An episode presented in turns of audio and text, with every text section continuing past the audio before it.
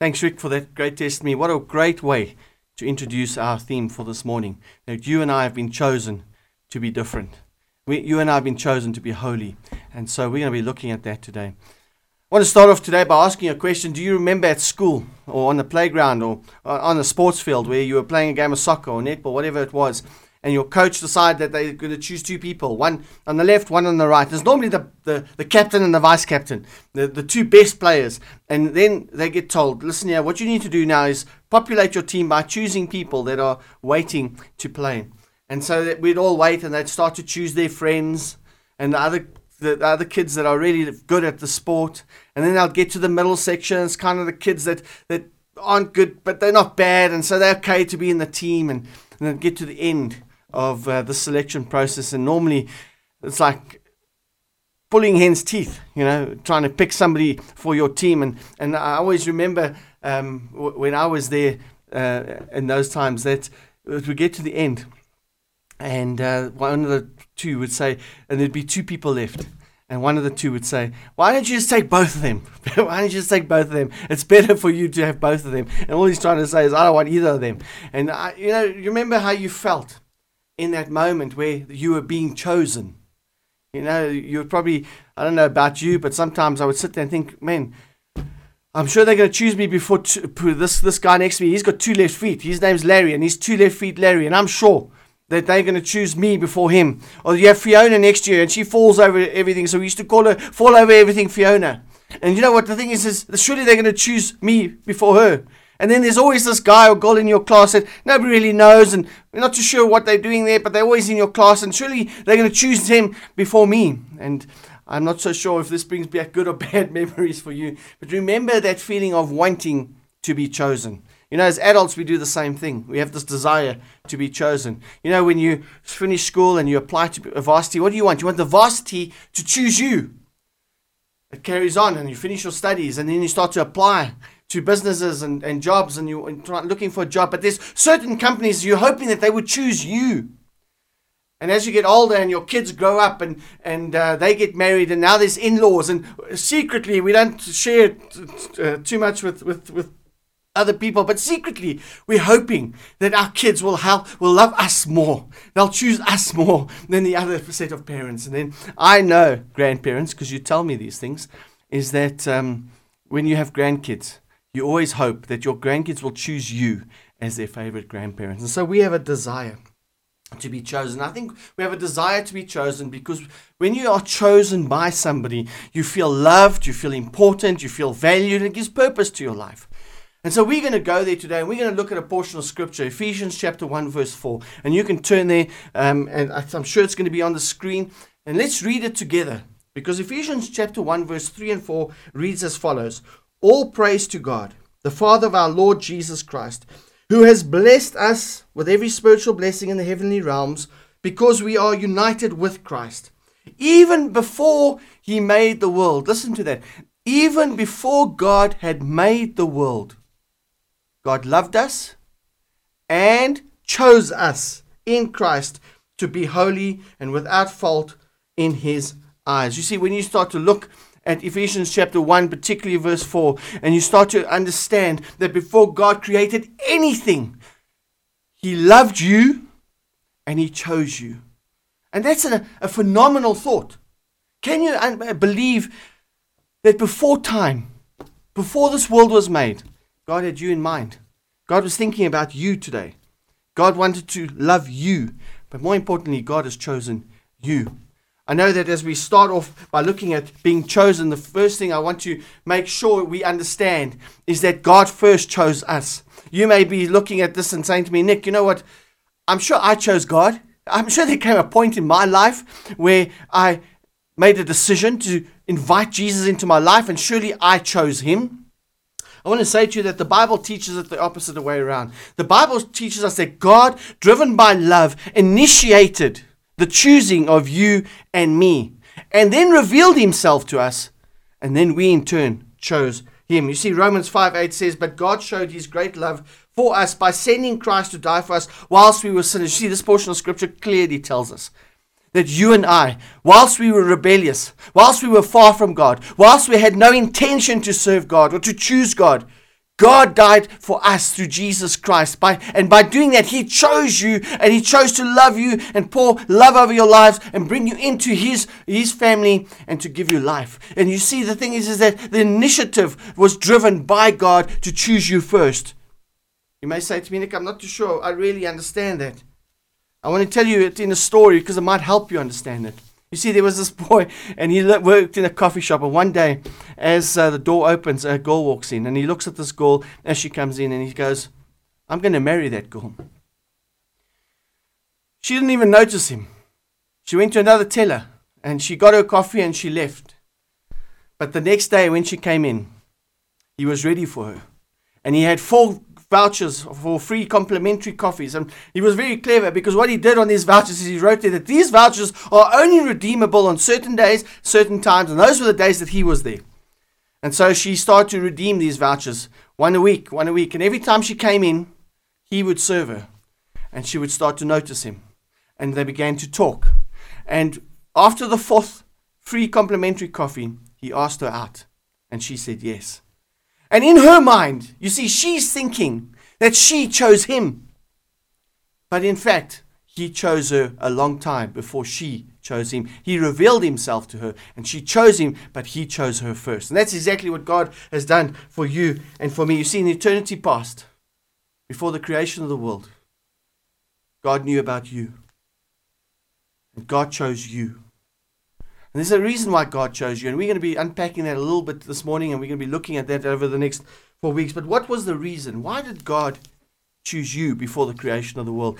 And I do want you to, this morning or this afternoon or this evening, whatever time you're watching, I want you to personalize this. Because it's easy for us to sit there and go, yeah, God chose man. God chose everybody. Yes, God did. But those everybodies are made up of yous and me's. So God chose you this morning, before the creation of the world. And He chose you to do 3 things.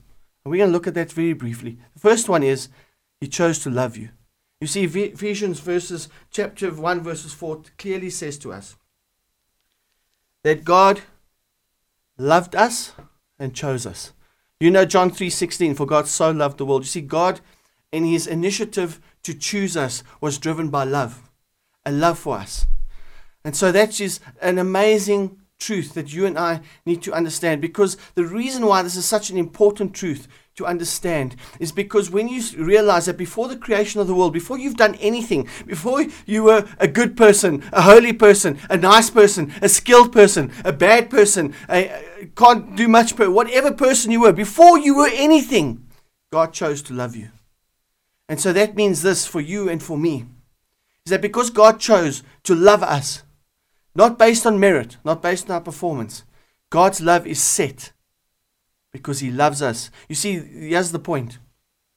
You and I often equate our value to be loved by what we do, by who we are and what we offer people. Most of our relationships, the love that is associated with is linked to one of those things. One of those things go away and the person doesn't love you anymore. The person doesn't want to be your friend anymore. The person doesn't want to be married to you anymore. But you see, God's not like that. Because before you could do anything, before you could impress Him in any way, He'd already loved you. This should free you. This is a very fundamental truth that I want you to settle in your spirit today, because so many Christians walk around wondering whether God really loves them, whether they've really been good enough, whether they've had enough quiet times, whether they've prayed enough, and does God love me because I'm not, maybe not the right kind of Christian that I should be, whatever is in your mind, that you don't feel worthy enough, or there's not enough merit for God to love you.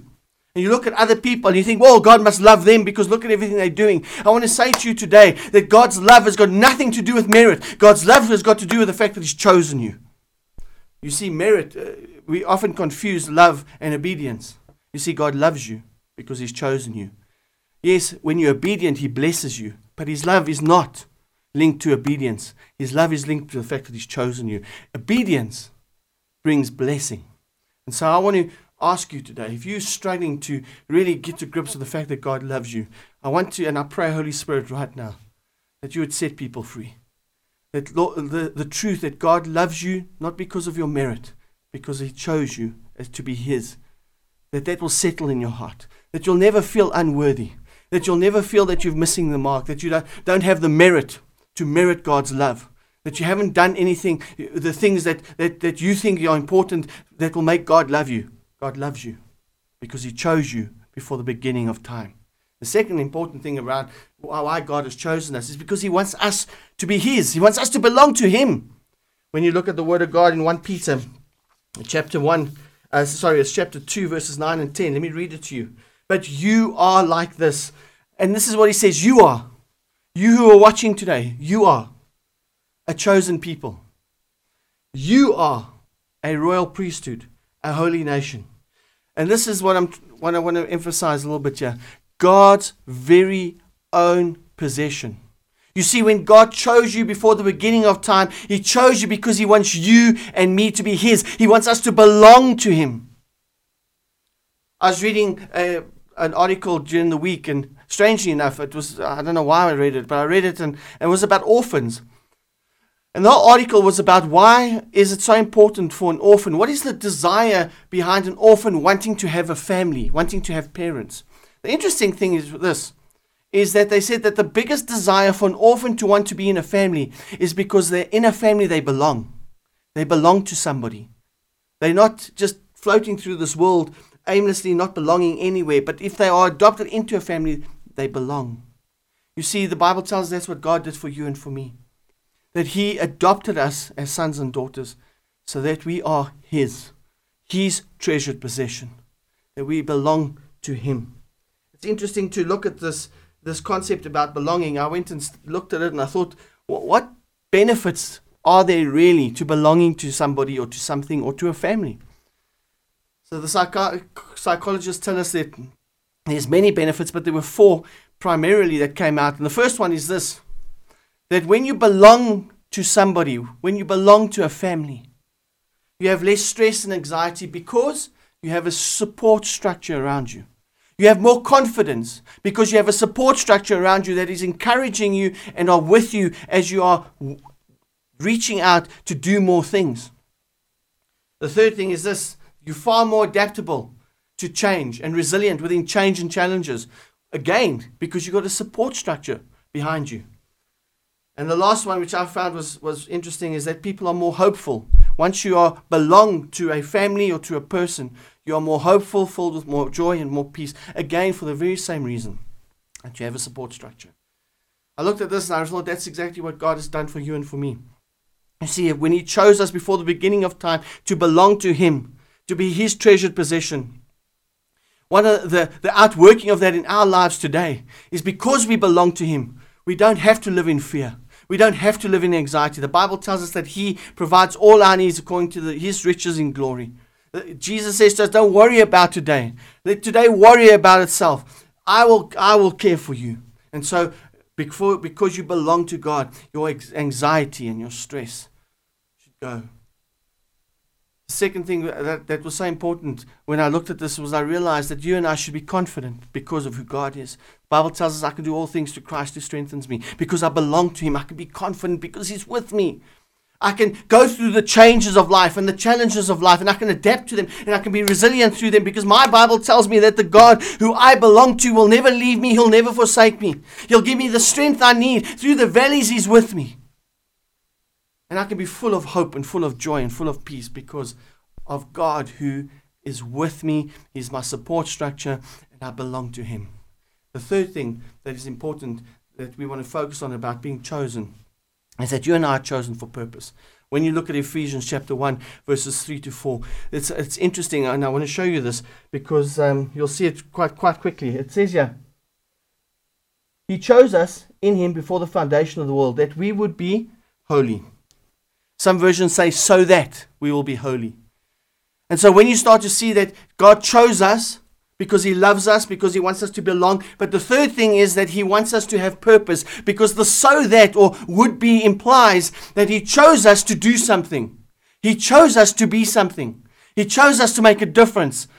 And we're going to be looking at that over the next 4 weeks, because that's what this whole series is about. That God has chosen you. And today we're going to say that God has chosen you to be holy. He's given you purpose to be holy. Next week we're saying God has chosen you to serve Him. He's given you purpose, that is to serve Him. God has chosen you on Easter Sunday to live and to live again, because that is abundant life. And then on the week after Easter, we're going to be looking at God has chosen you to make a difference in this world. Gives you purpose. And so when you start to understand that before the creation of the world, God loved you. God wants you to belong, but He's also given you purpose. He wants you to do things. You see, a lot of times I think we get this wrong because we misunderstand purpose. Most of us, our lives look like this. We get up in the morning, we get our kids ready, or you get ready for school, you get ready for varsity, and then you go through your day and you do what you need to do, and you come home and not much time, and you're getting the kids done, or you're getting your homework done, or you're getting your varsity work done, and then before you know it, it's time to go to bed, and you're watching something on Netflix, or you're playing Xbox, or whatever it is, and reading a book, and then you go to bed, and then you wake up, and the cycle continues, and weekends come, and you just want to chill out because you're so tired, and you may sit back at times and go, man, is this life? Is this my purpose for my life? And you see, where we go wrong is we listen to the world. The world tells you that you must be happy. That the purpose of your life is to be happy. The purpose of your life is to make money. And the purpose for your life is to enjoy yourself. And that is so far from the purpose that God has for your life. And as we look through these next 4 weeks, I want to encourage you to challenge your view and to start to embrace the real purpose why God has chosen you. With these 4 topics that we're going to cover. You see, this is where we get it wrong. You see what God tells us? God tells us that if you follow my purpose, because my purposes are around my kingdom. All of them are about His kingdom. So when you follow His purposes, you're building His kingdom. And you know what Matthew chapter 6 says. Matthew chapter 6 says that if you seek first the kingdom of God, I'll add all these things to you. So the world tells you that you must have all these things added to you. That's your purpose. The Bible says, yes, God will give that to you. But there's another purpose that gets you to that place. And that is by seeking and building God's kingdom first. And so we're going to look at purpose a little bit today.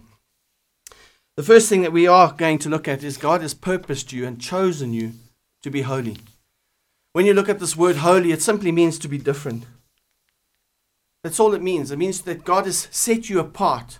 He's taken you, he's grabbed you, and He's put you somewhere else, and He said, I want you to be different from the norm. The best application for you and for me today is that when God is saying to you, I want you to be holy, I've called you to be holy, I've chosen you to be holy, He says, I'm taking you out of a world system, a way the world system thinks, the way the world system acts, and I'm putting you on another side there, and I'm making you totally different to this world. That's what holiness is.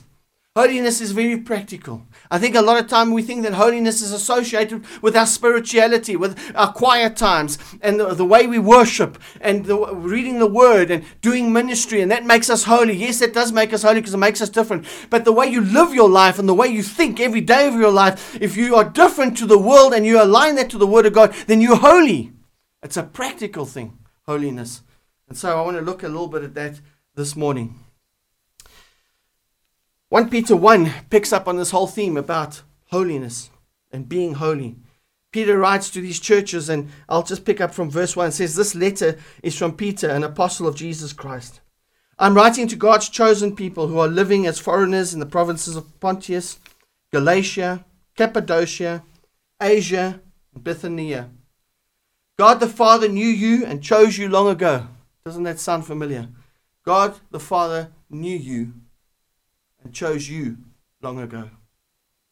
And His Spirit has made you holy. So His Spirit has come. The Holy Spirit. When you give your life to God, Holy Spirit comes and He sets you apart.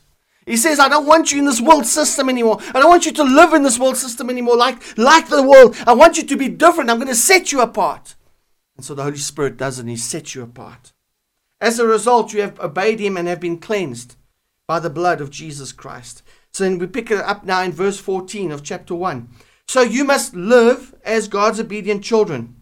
Do not slip back into your old ways of living to satisfy your own desires. You don't know any better then. But now you must be holy in everything.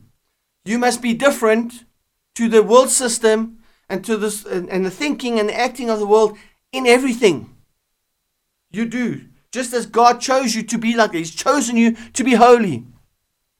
For the scripture says you must be holy because I am holy. You see, God is so different to you and to me. He thinks differently. He acts differently. In essence, he is uniquely different to you, the way you are and the way I am. And that's what makes him holy and set apart from us, because he's God. And God is asking for you and for me to be the same in this world that we live in. The interesting thing that I want to pick up a little bit about today is that when you look at 1 Peter, Peter's referring back to the Old Testament. He's referring back to God's instruction to the nation of Israel. You see, God chose Israel, just like he's chosen you. He chose Israel, and one of the things he wanted Israel to do was to be a holy nation, a people that are set apart from the other nations. So he wanted them to act differently and be different to all the other nations. And he was calling them to be holy and different because he is holy and different. Let's read together in Leviticus 11:44. For I am the Lord your God. You must consecrate yourself and be holy because I am holy. So do not defile yourself with any of these small animals that scurry along the ground. In Leviticus 19:2, God give the following instructions to the entire community of Israel. You must be holy because I, the Lord your God, am holy. Leviticus 20:26, you must be holy because I, the Lord your God, am holy. I have set you apart from all the other people to be my very own. Let me read that one again. This is him saying to the nation of Israel. I want you to notice it's exactly the same thing that Paul is writing to the Ephesians, that Paul is writing to you and to me as New Testament believers. You must be holy because I, the Lord your God, am holy. I have set you apart from all the other people to be my very own. And so when we look at holiness, and as we try to apply what holiness means, and when God says to you, be holy because I am holy, what does that mean for you? What does it look like? Does it mean that you must go into more quiet times? Does it mean that you must meditate more on the scripture? What does it mean? And so to understand what it means, we have to go back to the Old Testament. Because we need to understand what God meant when he spoke to the nation of Israel and said, you be holy because I'm holy. Because Peter pulls that exactly same theme to you and to me today as New Testament believers, that in our culture, in our world, we are set apart to be holy and different to this world system. And so the first thing we start to see is that what God did was he gave them laws and regulations. I looked at Deuteronomy, and I want you to turn to Deuteronomy 4:5-8. God's speaking to the nation of Israel before they go into the promised land, so they're going to integrate now with all these other nations. He says, look, I now teach you these decrees and regulations, just as the Lord my God commanded me, so that you may obey them in the land you are about to enter and occupy. Obey them completely, and you will display your wisdom and intelligence among the surrounding nations. You see, what Moses is writing there, he's saying to them, God's given you a set of rules. God's given you a set of laws. God's given you a set of regulations. You know, and it's these rules and it's these regulations, these laws that actually set you apart from all the other nations. You see, it's these rules and these laws that make you different. And some of the examples where they were different is that the law told them that they served God and God alone. They were a people that had one God. All the other nations had multiple gods. You see, they were set apart and different because they had one God. They were set apart and different because they had different laws that led a different behavior and a different thinking. For example, they had a very different work ethic. You know that the Bible tells us that one of the laws was when they had to harvest their fields. Whatever was left over, whatever fell out, I'm not too sure how they did it, but whatever fell out, they weren't allowed to pick up, because all that was supposed to be left for the poor who would pass the fields and would have something to eat. Very different to the nations around them. They were to lend money to each other freely without giving interest. They were to have one wife. Well, they were supposed to marry and only have sex with their husband or their wife after they'd been married. That they would always take a Sabbath, which made them so different to the other nations. And as you unpack all these rules and all these regulations, you start to see this picture, that it was the rules and the regulations that defined the difference that they were, and that's what made them different. And that takes me to the second point here, around the holiness of the nation of Israel, is that who defined what the difference was? It was God who defined the difference. God defined what different looked like through his law. When we start to look at this today as New Testament believers, as Peter teaches us that we should be holy because God is holy, I think God is saying exactly the same thing to you and to me today.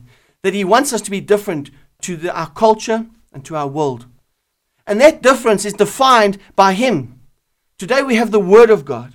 Today we have this book that is a manual and an instruction on how we live our lives. And when we live this, we are going to live different and think different and act different to the world around us. And it's that difference that is going to make us holy. It's that difference that's going to make us set us apart from the rest of the world. You see, you and I have a challenge today. Not to be like the world, but be different to the world.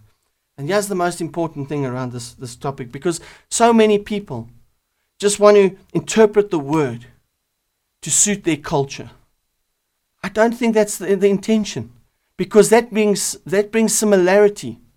That means that you're trying to assimilate into your world system the things of God. I think it's the other way around.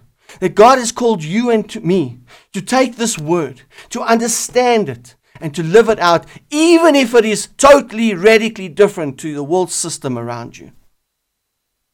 Because that's what holiness is. I want to say to you today that this is such an important truth. I'll tell you why it's so important. Because it's the difference that makes people see Jesus. You see, one of the things in Deuteronomy that Moses writes, he says this in verse 7 of chapter 4. These people who now see the nation of Israel and see how different they are and how wise they are and how intelligent they are because of what they do and think based on the law. In verse 7, Moses says, for they are going to say, these other nations, for what a great nation has a God as near as them, as the Lord our God is near to us, wherever we call on him. What a great nation has decrees and regulations as righteous and fair as this body of instruction that I'm giving you today. You see, the point here is that when they followed the law, they were different to the other nations. That made them holy. And it was the difference that made God speak, that helped the other nations to see who God was. It was the difference that brought the light. It was the difference that brought the salt. It was the difference that revealed Jesus and God into their circumstances, into their lives, and into their situations. So the other nations were attracted not by the similarities, but by the differences that there were. I want to say to you today that one of our biggest challenges as God's church and as God's people is that we seem to at times think that if we become more like the world and we assimilate more to the world, that they're going to see we're just normal. And that's going to attract them to Jesus. I don't think that's what the Bible teaches. I think that the Bible teaches us that holiness attracts people to Jesus. I want to give you a picture. You know, if there's a dark room, and you want that dark room to light up, but you're going to take your light and you're going to make it not as dark because you want it to assimilate to the dark. You know what? You're going to go into that room and light will never come in. But if you come with a different light, where it's darkness, and you bring light which is different, it's opposite to the darkness.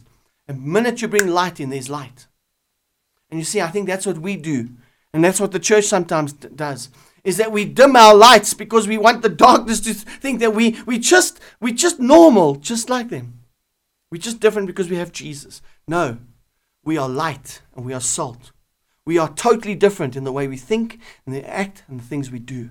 And so I want to say to you today, if you want to live a life where you are light and you are salt and you make an impact into people's life, you need to be holy. And I know that when I say that, you might go, oh, that's so scary. What does that mean? Do I have to now just go and read my Bible and pray the whole day and just do it? No. To be holy is to live the word. Let me give you some examples. I often get asked when I'm out socially, do you drink? I see you're not drinking. And I'd say to them, I don't drink. Why don't you drink? It's not a sin to drink. No, it's not a sin to drink. sin to get drunk, but it's not sin to drink. But I choose not to drink. You know why I choose not to drink? Because it's so far and different from the culture that I live in, that every time I get into a social place, somebody asks me, and every time that happens, I have an opportunity to be light and say to them, I love Jesus Christ, and I do it because he's my God. And so in that moment when I made that choice to rather live holy in my culture, light comes immediately, salt comes immediately, and I can have an impact. Let me give you another example. Maybe you with your bunch of friends, girls or boys, whatever, and you're not married yet, and you're dating someone, and your friends aren't saved, and they're saying, well, have you slept together yet? And you turn around and say, no, I'm not going to do that. I'm only going to sleep with my wife, or I'm only going to sleep with my husband. I'm not going to sleep with anybody before then. And they may look at you and say, oh, that's just so terrible. What are you thinking? You're such a prune, whatever the case may be. But the moment you make that decision, the moment you decide to be holy, because that's what the Word of God says, let me tell you what comes into that situation. Light, salt, impact. And that gives you the opportunity when people say, but why? Man, I love Jesus. Man, because Jesus changed my life. Man, because when I decided to serve Jesus, everything changed. I want to say to you, man, you can serve Jesus.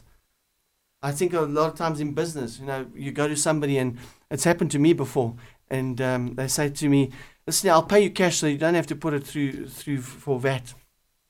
Turn around and say to them, no, I am going to give you an invoice, and I am going to pay the VAT, because that's the right thing to do. No, you're crazy, man. Why would you do that? Because I'm a Christian, I believe in Jesus, and the Bible tells me that I must give to Caesar what belongs to Caesar, and so I honor God with my business. You see, when I do that, light comes, salt comes, impact comes. You see, if I had to say, yeah, great idea, let me do that, I'm just like him.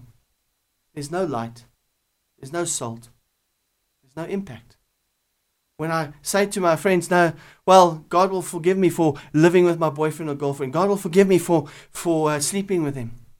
Guess what happens? I'm not different. I'm similar. I'm not holy. I'm just like the world. There's no salt, and there's no light, and there's no impact. So I want to challenge you today. Wherever you are today watching, God has called you and chosen you before the beginning of time to make a difference in this world for him. One of the ways you can make a difference for him is to be holy. And holiness is not this major spiritual thing. Holiness is practical. Holiness is when I decide I'm not going to live like the world anymore, think like the world anymore. I've been set apart by the Spirit of God, and I'm going to live differently, and I'm going to think differently. And my difference is going to be defined not by my friends, not by the books I read, but by the Word of God. That is going to define what different looks like for me in my home, in my family, in my workplace, in my varsity, in my school. I want to close off today by saying to you, don't be deceived to think that being similar is ever going to be salt and light. I think holiness brings salt and light. Holiness brings impact through your life and through my life. And God has chosen you. God has chosen you because he loves you. Let me tell you that again. Before the beginning of time, God chose you to love you, to make you his special treasured possession so that you can belong to him, and to give you purpose. And one of the purposes, today's purpose, is that he set you apart to be holy. He set you apart to be different.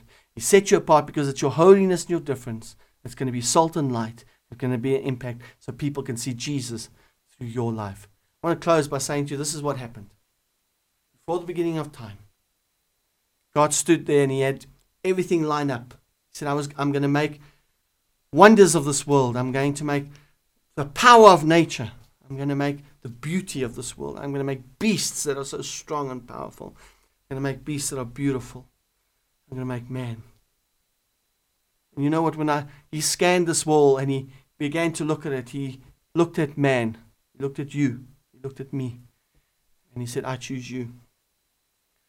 I choose you because I choose you because I want to love you. I choose you because I want you to belong to me. And I choose you because you are going to make an impact. You're going to change the world. And you're going to be different because of me. That's your call. That's your purpose today. I want to encourage you today. Be different. Be holy. In Jesus' name. Let's pray together. Father, as we close off the sermon, I pray for every person that's watching. I pray, Lord, Holy Spirit, I just remind you now that as the sermon was going, people may have been thinking about our own lives and the areas of our own lives that are maybe not different but are similar to the world. So, Holy Spirit, I pray even now as we pray to you, that you would show us the areas of our lives where we are not different but similar. I pray, Lord, that you'll help us to be different. I pray, Lord, that we'll take your word and let that your word define what different looks like.